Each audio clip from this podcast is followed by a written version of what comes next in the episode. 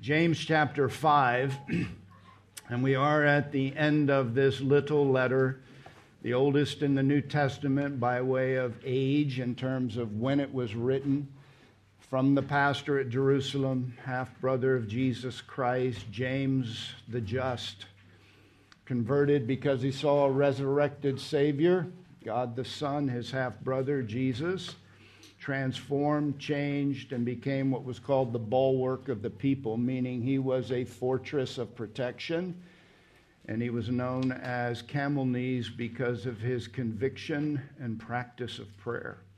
So James is someone with whom we can benefit as he writes to the early church to talk about the conduct consistent with real Christianity. If you say you have faith, in part, this is what it looks like. And so today, as we come to the end of the book, and we're aiming at 13 through 18 today, and then, Lord willing, one final installment after that. Let me just give you a couple of perspectives. I'm calling this, and I'm going to give you my title right at the gate, Life, Fragile, Handle It With Prayer. Life, Fragile. Handle it with prayer.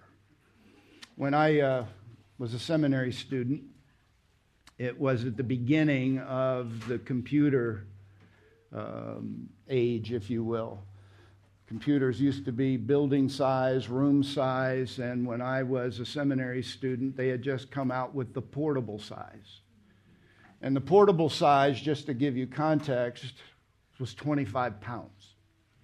So I had one of the first computers, portable, 2 floppy drives, a 9-inch monitor called a K Pro 2. And it's interesting, the 2 first portable computers, companies, went bankrupt, not but 5 years into their journey. So apparently it's hard to begin in that particular zone of business and be successful. But I bought a K Pro 2. And I'd heard about it. I'm not a great typist, and what kind of attracted me is that whole word processing thing.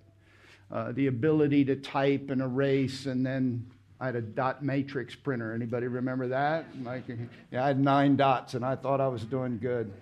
And so I did the research, which I would normally do, and identified the K Pro 2 as the best option for my budget. And man, I couldn't find it anywhere. It was sold out. It was popular, and finally found it in Pennsylvania. And I'm in Virginia, but I grew up outside of Philadelphia. And so traveled back and found what I wanted, and turned out that they only had the display model, so they had to ship it to me, which they said they would do. So I traveled back to Lynchburg and wait excitedly, because I got a thesis to do. This is my secret weapon to my thesis. And so it arrives. It's delivered. But the right side of the box was crushed.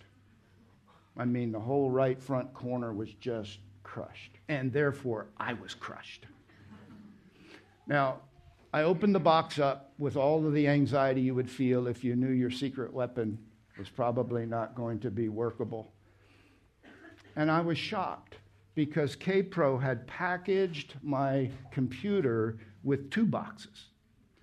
Outside box and airbags all the way around. I mean, like real airbags. So the box that the computer was in, totally undamaged. And so, I was uber grateful. And 2, when I opened it up, it was flawless. There was nothing at all wrong. And on the outside of the box, it had said, fragile, glass, handle with care. And I'm going, what in the world? Who delivered this, and what were they thinking? And I think what they were thinking is not mine, and I don't care. Same season of life. Going through seminary, I'm managing a sporting goods store at the local mall. We got goods in weekly.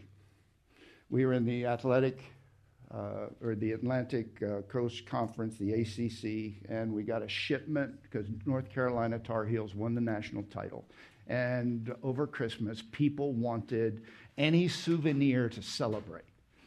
And so we got in boxes of big mugs with UNC Tar Heels imprinted on them. And we had sold out. We were waiting for new boxes. In they came on Monday. And myself and my assistant manager were unpacking, and we opened up the boxes, which, by the way, said fragile, glass, handle with care. And so we opened up the first boxes, and nearly every mug was chipped, broken, or shattered. The box looked perfect, but what was in the box had endured obvious abuse that was unseen. The kind of things that I guess you could say were negligible that weren't really negligible in terms of how it impacted it. And I start with that just to get some clarity in your mind of why I'm entitling this Life Fragile, Handle with Care. Not glass, but life. Because what went through my mind, by way of the point, is in the first case, though the package had suffered mistreatment, my portable computer, and abuse, really, the valuable and fragile contents were undamaged because they were protected by cushions of air. In the second case, though outwardly the box showed no sign of damage, the lack of protective padding resulted in damage and destruction. And I see the contrast in these two situations as analogous to a life cushioned with prayer and a life that isn't. I want to suggest that our lives are fragile and, like glass, are to be handled with care, but often the circumstances of life, and sometimes because people ignore the implied warning that we're valuable and we're to be and fragile and to be handled with care, we endured mistreatment. Our lives are not properly cushioned, not properly protected, and the result is, even if it's not apparent on the outside overtly or explicitly, we can be shattered. On the other hand, if we are protected, lives surrounded by prayer, though struck by a most severe blow, you know, when whoever it is that we're entrusting our lives to mistreats us or treats us in a way that's careless or casual, we still endure because we are protected and we are supported. We are cushioned, if you will, by prayer. Now, I say that as an introduction because I want you to feel the context of what James is saying. This is in the context of difficulty. This is mistreatment. This is enduring difficulty. The persecution is hard to measure. We've just come out of the early portion of the fifth chapter of James. You talk about the materialist, the person who has assets and who abuses and misuses and mistreats. And then he triggers into the category of, well, what do I do if I'm one of those people that is mistreated by others, the powerful for the less powerful?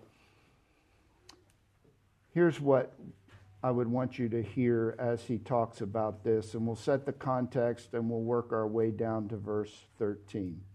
Verse 6, chapter 5, after he talks about the rich, injurious, foolish materialist as a descriptor of their life. Verse 6, you have condemned and put to death the righteous man. It's one of the characteristics. You'll do whatever it takes to get whatever you want. No boundaries. You're ruthless. They do not resist you. So it's the powerful over the powerless. Verse 7, therefore, connects it to this. This paragraph gets connected. And I think the connection is, well, if you're the one who can't resist because you're powerless, ruthlessly treated, what do? Therefore, verse 7, be patient, brethren, until the coming of the Lord. The farmer waits for the precious produce of the soil, being patient about it until it gets the early and late rains. You too, be patient. Strengthen your hearts, for the coming of the Lord is near. Do not complain, brethren, even though you're mistreated. You be patient, stop complaining against one another, so that yourselves may not be judged. Behold, the judge is standing right at the door. So this was the titled message, Do Right When You've Been Done Wrong. What do? You express patience, you wait on true justice, and thirdly, you stop complaining. Verse 10, and he gives examples as to how and why you can live this way. As an example, brethren, of suffering, the word suffering, and patience. Take the prophets who spoke in the name of the Lord. We count those blessed who endured. You have heard of the endurance of Job, and you've seen the outcome of the Lord's dealings, that the Lord is full of compassion and is merciful. So look at the past, some signatory examples, prophets and Job, where God was gracious to them, and they endured with patience, even though the suffering was great. Verse 12. But, because this is what you're tempted to do, instead of being patient, instead of not complaining, instead of enduring graciously, trusting the Lord, verse 12, but above all, my brethren, do not swear. Retaliate with the weapon of words. Why? I've been mistreated. This is justified. I might not be big enough to hurt you, but my mouth works. And I'm going to talk to you in a way that recognizes that you deserve judgment, and I want God to judge you, and my words are hurtful. And we spent a whole series of messages on that. So above all, whatever you do, don't do this. Don't swear by heaven or by earth or by any other oath. In other words, I swear by God, you're going to pay for this, or you curse them, sending them, saying, hey, go to hell. I want you to experience what you deserve because you've so hurt me. So don't make an oath like that. Let your yes be yes and your no, no, so that you may not fall under judgment. Now, verse 13. So that's the setup, suffering. Deal with it rightly. Difficulty should be dealt with in this way. And I've got tons of feedback, Rusty, and I don't know how to help it. But keep me in the charming mode, okay? Here you go, verse 13. So is anyone among you suffering? You're enduring abuse. Is anyone among you suffering? Then he must pray. So watch the word pray repeated. Is anyone cheerful? Life's going well. Let him, he is to sing praises. Literally, pray praises. 14. Is anyone among you sick? Then he must call for the elders of the church, and they are to pray. So you have you pray. You have elders pray. Verse 14, sick, you call for the elders of the church. They are to pray over him, anointing him with oil in the name of the Lord. Verse 15, and the prayer offered in faith will restore the one who is sick, and the Lord will raise him up. And if he's committed sins, they will be forgiven him. Verse 16, therefore, confess your sins to one another and pray for one another. All right, so you pray, elders pray, and then we pray for one another, so that you may be healed. The ground, bottom line, basis for these encouragements and exhortations, this praying approach to difficulty, the effective, verse 16 at the end, the effective or the effectual. Some of your Bibles will say fervent prayer. The effective prayer of a righteous man can accomplish much. How much? I've got big things my prayer needs consist of. Verse 17. Elijah was a man with a nature like ours, and he prayed earnestly that it would not rain, and it did not rain on the earth for 3 years and 6 months. Then he prayed again. And the sky poured rain, and the earth produced its fruit. Life, fragile, handle it with prayer. In suffering, here's my 4-point outline. In suffering, in sunshine, in sickness, and in sin. Those are the categories that James is going to address that I want you to consider as to how you respond to those realities in life. Why? Because of the power of prayer.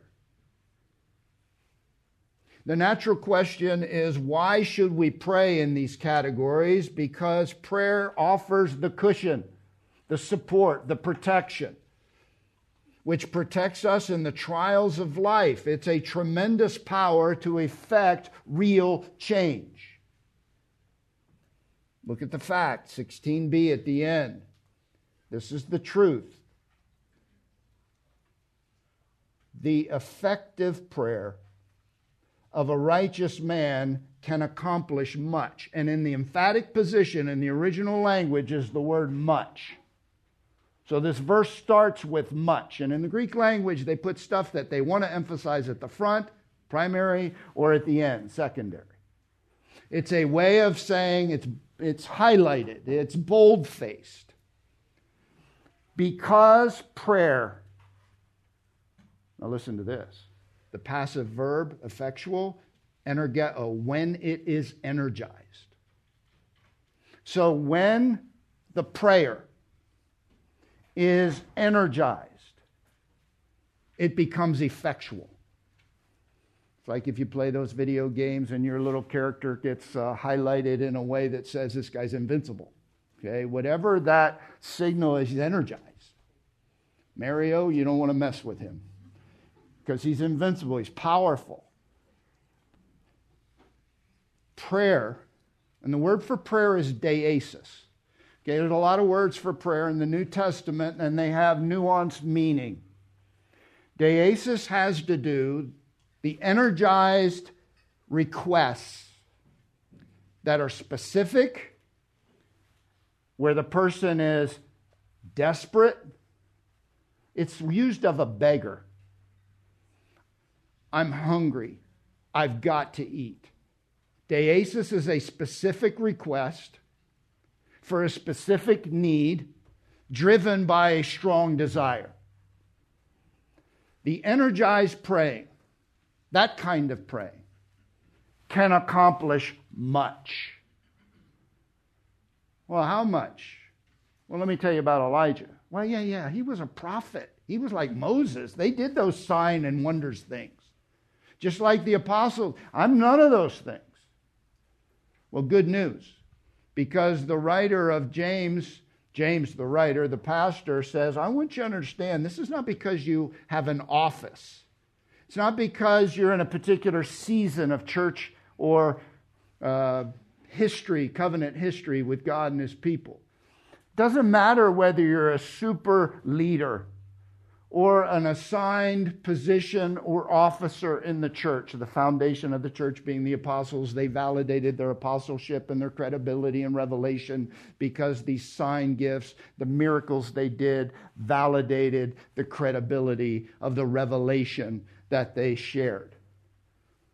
This doesn't matter because this says, or that doesn't matter because this says Elijah was a man with a nature like ours. Which is to say, he's just like you.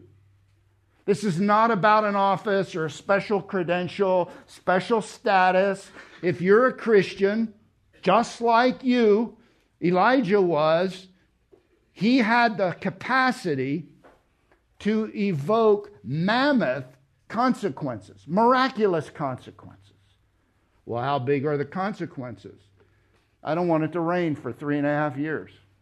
1 Kings 17:1.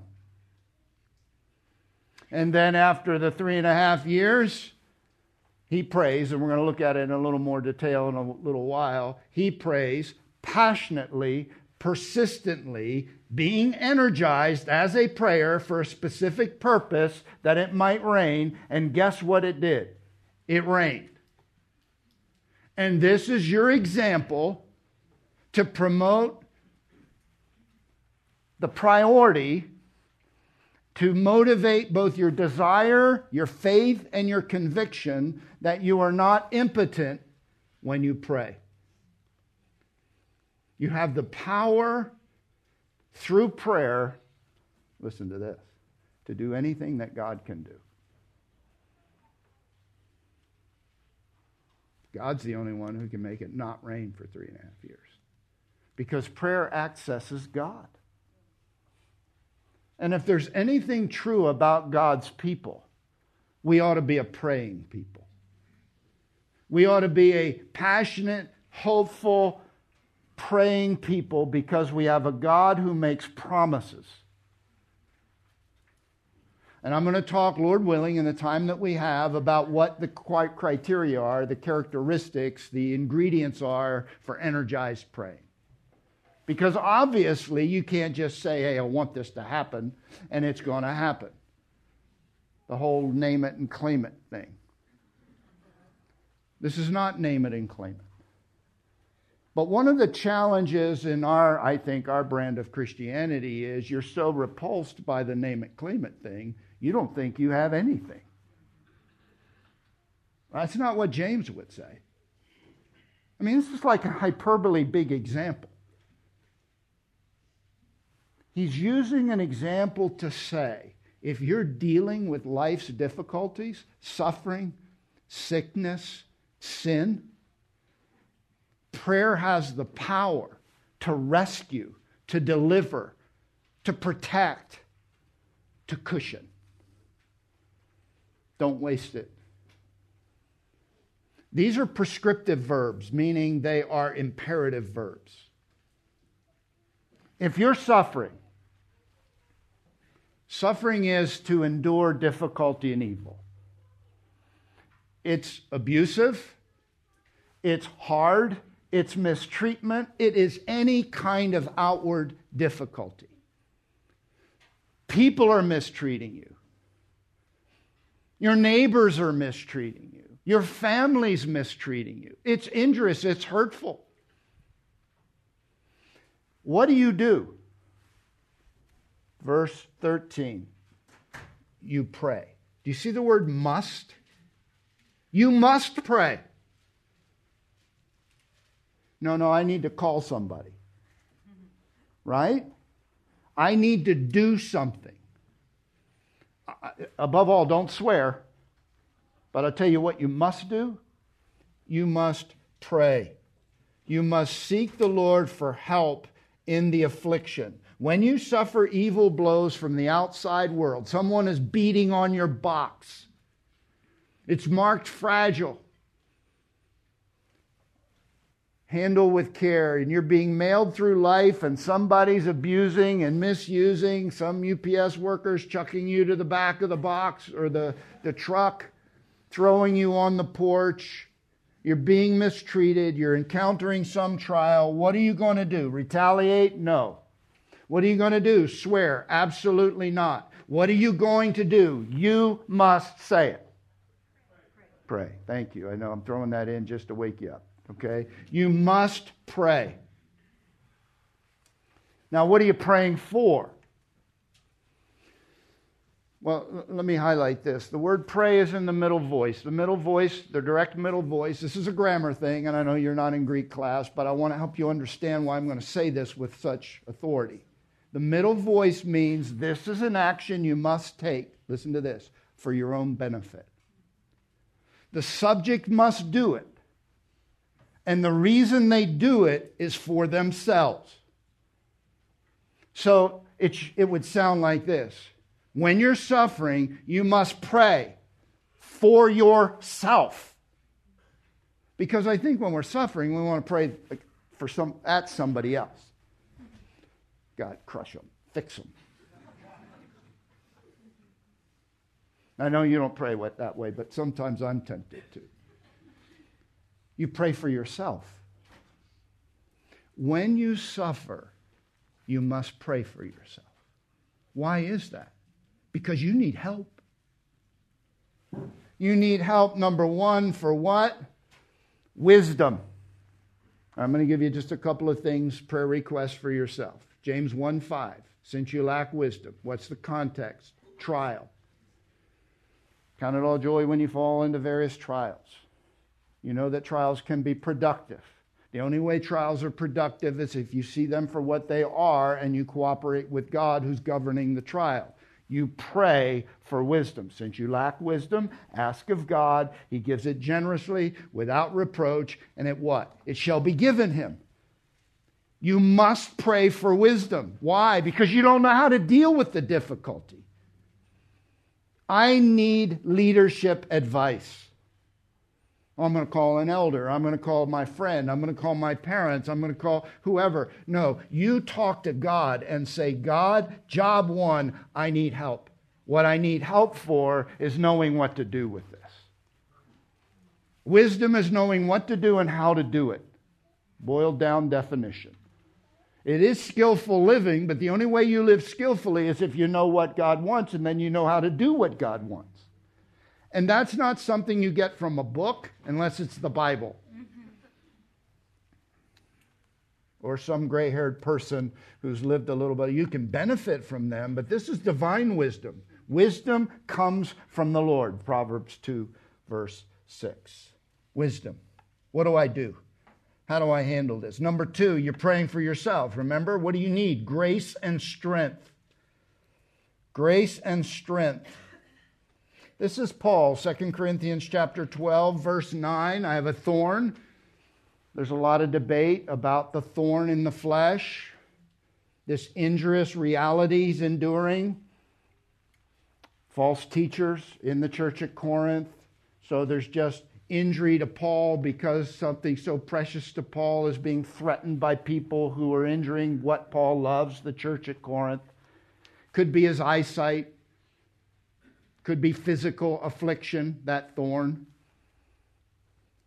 Some would say, and I would say it certainly could be spiritual pressure, oppression. It's a thorn, says the thorn in the flesh is an angelos of Satan. So it's either a person who's acting as a messenger of Satan, or it's somebody in the demonic realm, something in the demonic realm, that's afflicting him. Paul says, praying for himself, Lord, relieve me. 3 times he sought God urgently and passionately, relieve me. And remember what Jesus said? The answer he got? My grace is sufficient. You know what the word sufficient means? It's all you need. There's no lack. Unmerited favor is what grace is. Grace is not something you earn. Grace is not something you deserve. Because when you're feeling pressure and you're threatened and you're being mistreated and you want to pray for yourself, one of the temptations is lie, I don't deserve to be helped. I deserve what I'm getting. I just don't like it and it's not fair. My grace is unmerited favor for you, and it's sufficient for you. And my power, my strength, what you lack, that I have an abundance of, is made perfect. That means it's on its fullest display. It reaches its most powerful expression in your weakness. And I think I've taught you this before, astheneo, which is the word for weakness, and you're going to find it in this passage, is the word strength with a big X over it. No strength cans in the cupboard. No spinach for you to swallow and become Popeye the strong sailor man. You've got nothing that you need in order to deal with the difficulty you have. Remember, this is not empowerment for retaliation. This is empowerment in order to endure with grace the challenge that is so difficult. It's cushioning you with God's strength. And Paul said, I'm going to boast in my weakness. Why? Because all of a sudden the thorns feel good? No, not because the thorns feel good. I'm boasting in my weakness because of the experience of the power of God that otherwise I would not experience. I'm going to boast in it. So here you are. Life. Anybody in trouble today? You don't have to answer out loud. Anybody mistreat you this week? Yeah, as a matter of fact, this morning. Some of you are in difficult places, enduring difficult things. It's injurious and you're suffering. You must pray for yourself for the wisdom to cooperate with the God sovereign over that suffering. To seek the strength that comes from God so you can endure that suffering. So you can experience God in a way that otherwise you wouldn't, enjoying the strength of God. Number 3, you want to pray for deliverance and protection. It's not wrong to say, God, both protect me and deliver me. This is Psalm 118, verse 5. From my distress I called upon the Lord, and he answered me, and he set me in a large place. Which summarized is, I'll tell you what I was asking for when affliction came, relief. Set me in a large place. Help me. Pray for yourself. You must pray for yourself. Handle yourself with prayer. Verse 13, second category. I called it sunshine because I needed an S. Is anyone cheerful? Literally, it's doing well. Well-souled. Like you're happy. Cheerful heart makes a merry heart makes a cheerful countenance. It's that. Life's going good. Yeah, I'm appreciated at work. My family loves me. I just got a raise. I feel good. I'm about to go on vacation. Whatever the category of life, because life involves not good and good. When things go really well, you know what the direct answer is should not be? Let's party. I'm going to throw a party. Man, I'm thriving. No, what James is saying is you need to be praying praises. You're feeling groovy. Do we use that term anymore? I just did. Some of you. What do you say now if you're feeling good? What's the new term? Come on, you have to have a term. Are you afraid?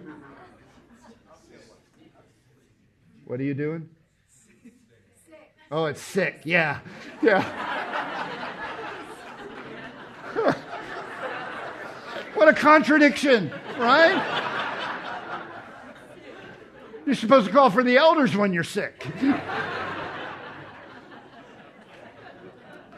Man, it's sick.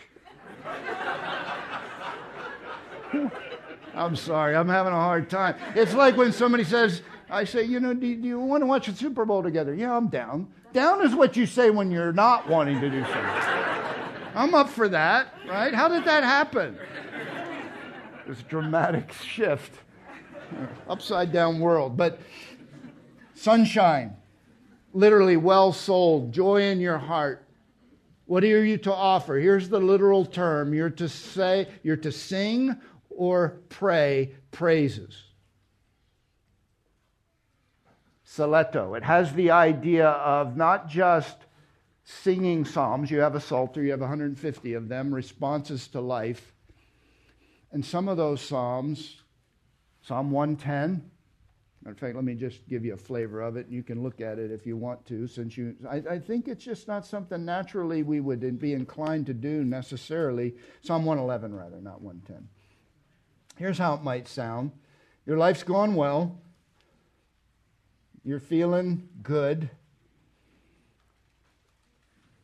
Praise the Lord. Here's the psalmist. I will give thanks to the Lord with all my heart.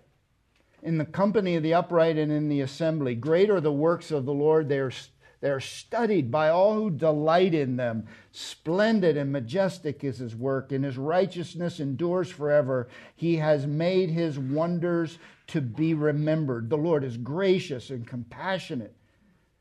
He's given food to those who fear him. You could fill in the blank. He's given me a blessing, a raise, a privilege, an opportunity. I respect and regard him, and he's blessed me. He will remember his covenant forever. He has made known to his people the power of his works in giving them the heritage of the nations. Praise. You have it in Psalm 145. Psalm 145 is just a majestic hymn, song of praise. Great is the Lord and greatly to be praised. You're to talk about him, about how big he is, how good he is, how much he has, how wonderful he's provided. Look, Cornerstone, for most of us, we need to up our game when it comes to praise prayers. You must pray.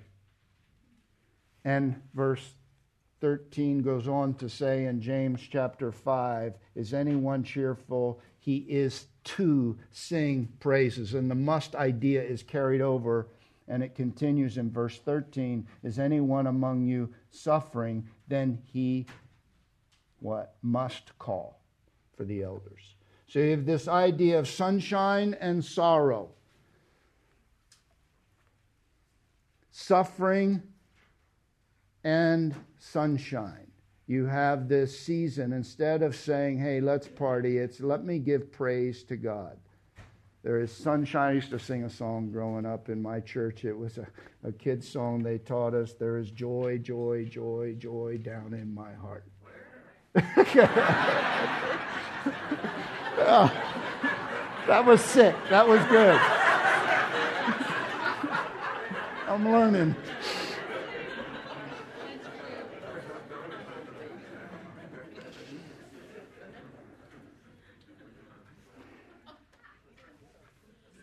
Sunshine in your life ought to provoke songs and psalms and prayers of praise. Stop and say with sincerity. And please, one of the other things to think about is try to avoid the cliches that you pray.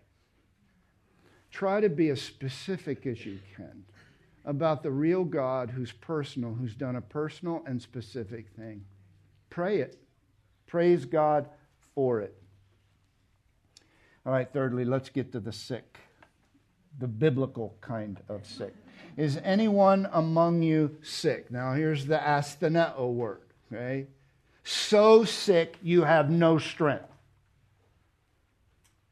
Matter of fact, you're finding it hard to pray for yourself. You may lack spiritual strength, you're beat down.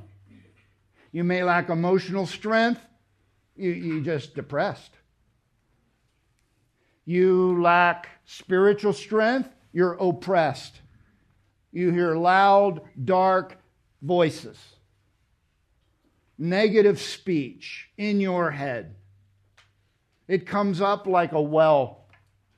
You have no strength, no emotional strength, no spiritual strength, and obviously in this case, no physical strength.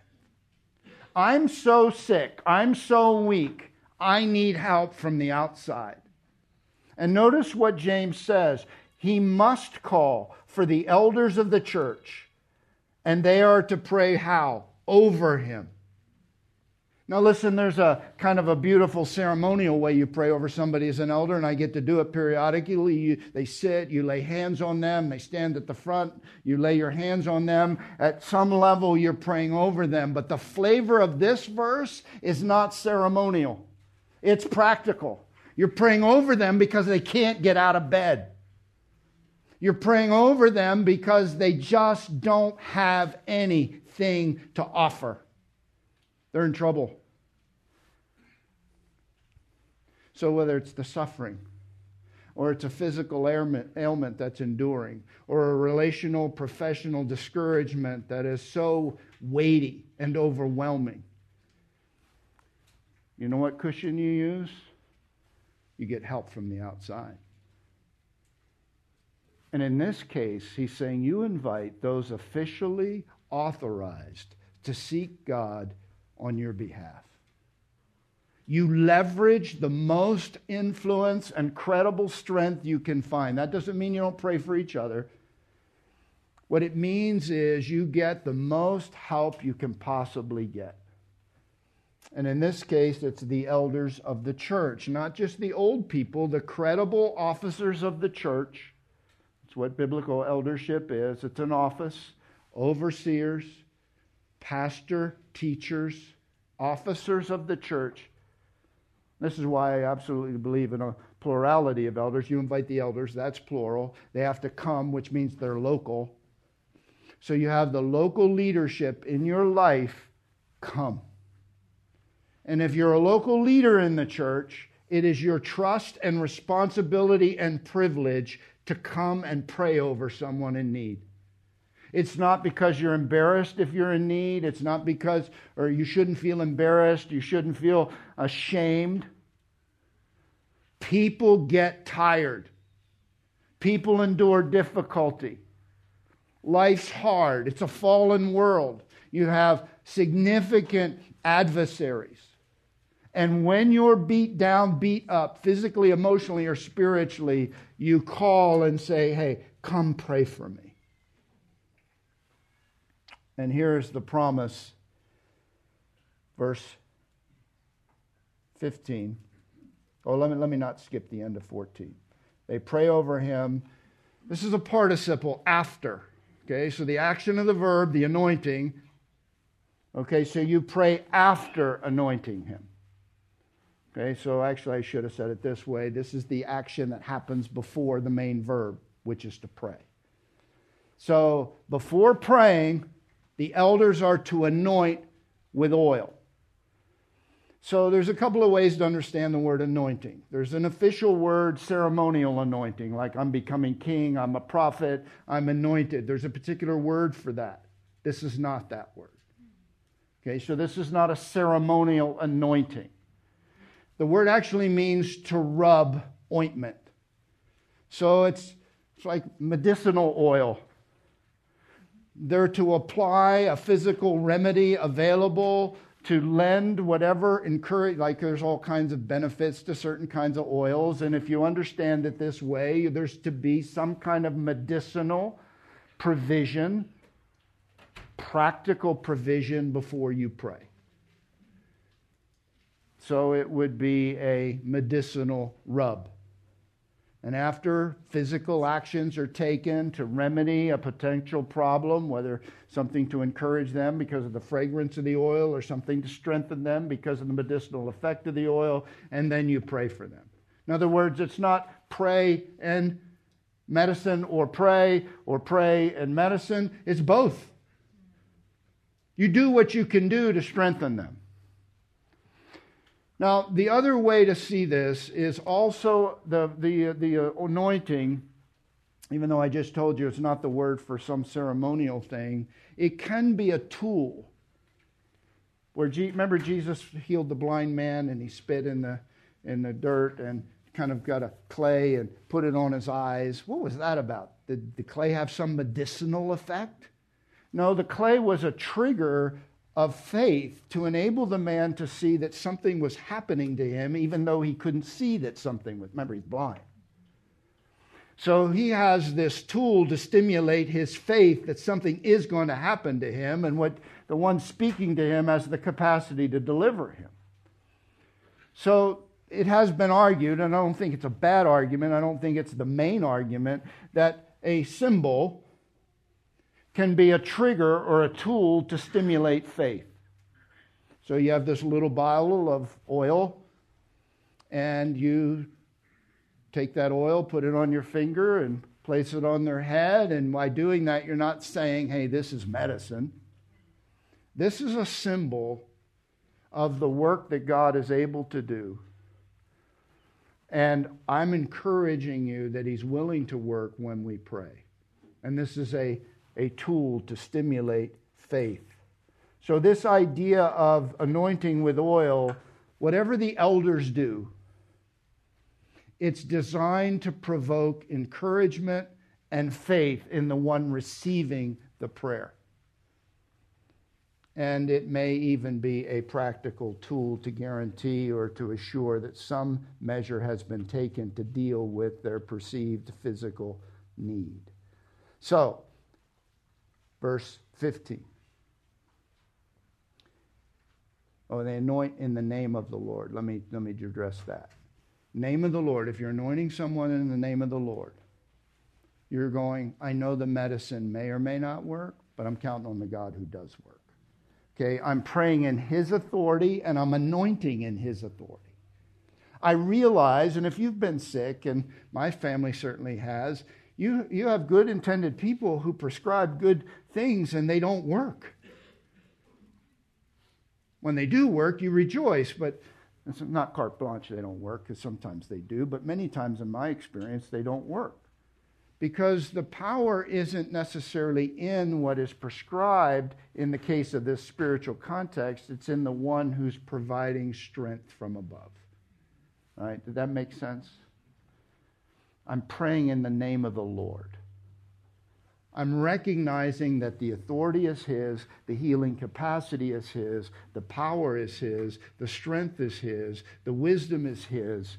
And this symbol, if it's a symbol, is meant to indicate that God is at work. If you trust him, and we are certainly trusting him. In the name of the Lord, I'm praying. This is why you say in Jesus' name at the end of prayers. You say in Jesus' name, amen. I know it can be perfunctory. You say it so fast you don't even think about it. But I'll tell you, when you do think about it, this is what it means. I submit to your authority, and I'm counting on your capacity. Did you hear that? I'm submitting to your authority. Because it's in your name, which means your will be done, not mine. Otherwise, this is a carte blanche prayer to say, guaranteed, elders pray it, they're getting healed. Well, that's not true. Paul said of Trophimus, he's sick. Epaphroditus, he was sick unto death. The Lord delivered him. He rescued him and he helped me because I was praying that God would, but there was no guarantee that God would. Trophimus, I left him sick in Miletus. Well, Paul, why'd you leave him sick? Call for the elders, gather around, pray, anoint, boom. Because when you pray in the name of the Lord, you're praying in submission to the fact that God rules. God can and God governs. I'm submitting to his authority. His will be done. This is in the garden. Hey, look, I'd like this cup to pass from me. But nevertheless, not my will, but thine be done. John chapter 12. Glorify your name. My heart is troubled in anticipation of the cost and the consequence of what's ahead of me. And Jesus says, should I pray that this go away? He said, no, I have come for this purpose. Glorify your name. Thy will be done on earth as it is in heaven. Do you pray that prayer? That's a daily prayer. When you pray in the name of the Lord, you are praying submitted, surrendering to an authority that is greater than yours and a purpose that exceeds yours. You're also praying in the confidence, the Lord. I'm praying in his name. I have access to the throne of grace. I can come boldly to the living God and receive help in time of need. The elders come. Because you're so weak, you can't hardly talk. And they pray for you after anointing you. And they anoint you in the name of the Lord. And they say, verse 15, and the prayer offered in faith. The prayer offered in faith is not some charismatic gift prayer. It's what elders pray. In this case, praying, God, by faith, we believe that you can. This is a faith-sourced prayer. This is not thinking I've got power in my own office. This is not saying there was power in the rubbing of the medicinal ointment. The power is in you, and my faith is in you. This is Mark chapter 9, my child is really ill, they're oppressed. If you can come, this is a transaction between a father and Jesus Christ in Mark chapter 9, where he says, if you can, you could deliver my child. Remember what Jesus said to that father? The question isn't if I can. The question is if you can. If you believe that I can. That's the prayer of faith. And then he said, well, I believe. Help my unbelief. Because faith is essential. Submission is essential. And when godly leaders pray over someone after anointing, communicating their care and concern, they offer prayers sourced in faith, believing that God can, submitted to God's will. And they pray, and if it's according to God's will in His name, and if they are praying in faith, by faith, in the work of God, that kind of prayer can and will, the words restore is save, deliver the one who is sick, and the Lord will raise him up. Now watch this. And if he's committed sins, they will be forgiven him. Now why does he include sins with sickness? Because when you live in sin, it can affect your health. The attached idea here in this verse is this person may be sick because of their sin. Psalm 32, Psalm 38. Man, it's like the fever heat of summer. I'm dying here. And until I confess my sin, I'm going to continue to suffer the sickness in my body, the depression that I have, the despair that I have, the difficulty I have physically, the weakness that I am enduring could be a consequence of sin. And the transaction between the spiritual leaders and the without strength person must include and should include a question like, is there anything in your life that may be promoting the difficulty you're enduring? When I pray with people like this, I always ask that question. Because it is futile to pray for you if God, this is a consequence of your sin. But if you'll confess, which the passage goes on to say, and we'll stop with this, and I'll get to energize praying next week, the specifics of how to pray. But notice what it says, therefore confess your sins to one another.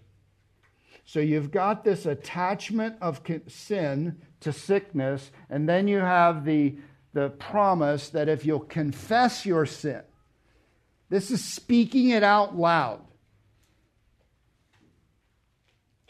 confessing it to one another. So this verbalizing of, yes, Pastor Harry, yes, Elder Bob, there is something going on with me. Well, let's deal with it. Let's pray right now. You're confessing it. Let's agree with God that it's sin and that you want relief from it. And let's confess your sin. We'll do that with you. We'll support you in that. We'll verbalize it out loud so it doesn't become this source of ongoing struggle. 1 John 1:9, if we confess our sins, He's faithful and just to forgive us our sins and to cleanse us from all unrighteousness. Confess sin is an important aspect of dealing with difficulty and sickness. Deal with it. Because otherwise you can't deal with it. Verse 16, verse 15 rather, the prayer offered in faith will restore the one who is sick, raise them up, the Lord will raise him up, and if he's committed sins contributing to the sickness, confessed in that transaction, they will be forgiven him. He won't have to continue to carry them. Not because the elders are some kind of priestly releasers of debt. So not the Roman Catholic Church, you confess it to me, go and sin no more. That's not what I do. You confess it to God, and I confirm that you have, and I also affirm the benefits because you have. Prayer, life, pray in a way that produces help and support in a time of need. All right, out of time. Next week, we're going to talk about the prayer that energizes. Father, thank you for the opportunity to open your word today. We pray, Lord, committed to living in a way that reflects real Christianity. And we want to be a praying people, a praising people, a supportive people. We want to learn the art of engaging help in our time of need.